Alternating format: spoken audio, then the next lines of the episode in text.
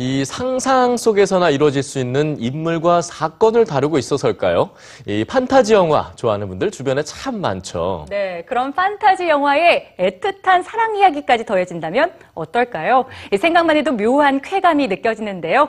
문화공감, 오늘은 로맨스가 담긴 판타지 영화의 세계로 안내합니다. 윤정원 문화캐스터입니다. 날카로운 손을 가진 에드워드와 한 소녀의 동화 같은 사랑을 그린 가위손. 인간의 유전자와 늑대가 결합돼 만들어진 소년과의 애틋한 사랑을 담은 늑대 소년. 이루어질 수 없는 사랑이기에 더욱 절절할 수밖에 없는 이런 판타지 영화에 열광하는 분들 많으실 겁니다.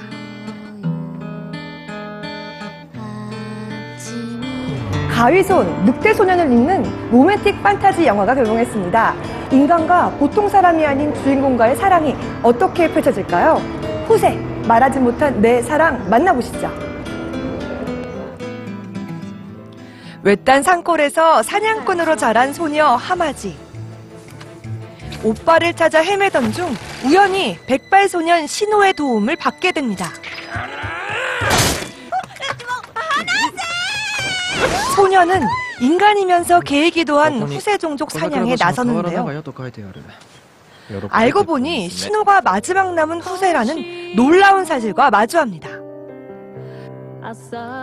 쫓고 쫓기는 긴박한 상황 속에서 자신이 사냥을 해야 하는 대상을 사랑하게 된 소녀와 후세의 이루어질 수 없는 사랑 이야기가 그려집니다. 시대가 과거임에도 불구하고 그 캐릭터는 굉장히 요즘 현대적인 모습이고요. 음악이 굉장히 잘 어우러집니다. 요즘 시장에 그러니까 약간 그 획일화 되는 그런 그 영화 속에서 저는 이런 영화들은 사람들이 그 비어있는 다양성 같은 부분들을 좀 느끼면서 이렇게 문화적인 어떤 갈증 이런 것들을 좀 채워나갈 수 있는 좀 그런 작품이라고 판단을 했습니다.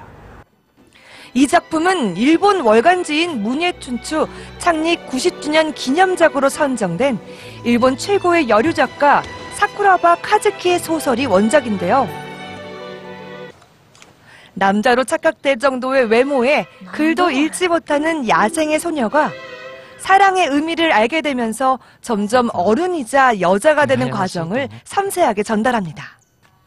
모든 사람들이 불꽃놀이가 탁 터지는 순간 이렇게 쳐다보면서 이렇게 막 뭔가 이렇게 생각에 잠기는 그 장면이 있었는데 어, 호세도 그렇고 각각 사람마다 자기만의 이제 뭐 추억들이라든지 뭐 그런 것들을 다 생각을 하는 것 같아요. 그래서 어, 저도 좀 약간 생각에 잠겼습니다. 현실에선 가능하지 않으니까 그런 걸 이제 상상하면서 볼 수 있는 게 좋아요.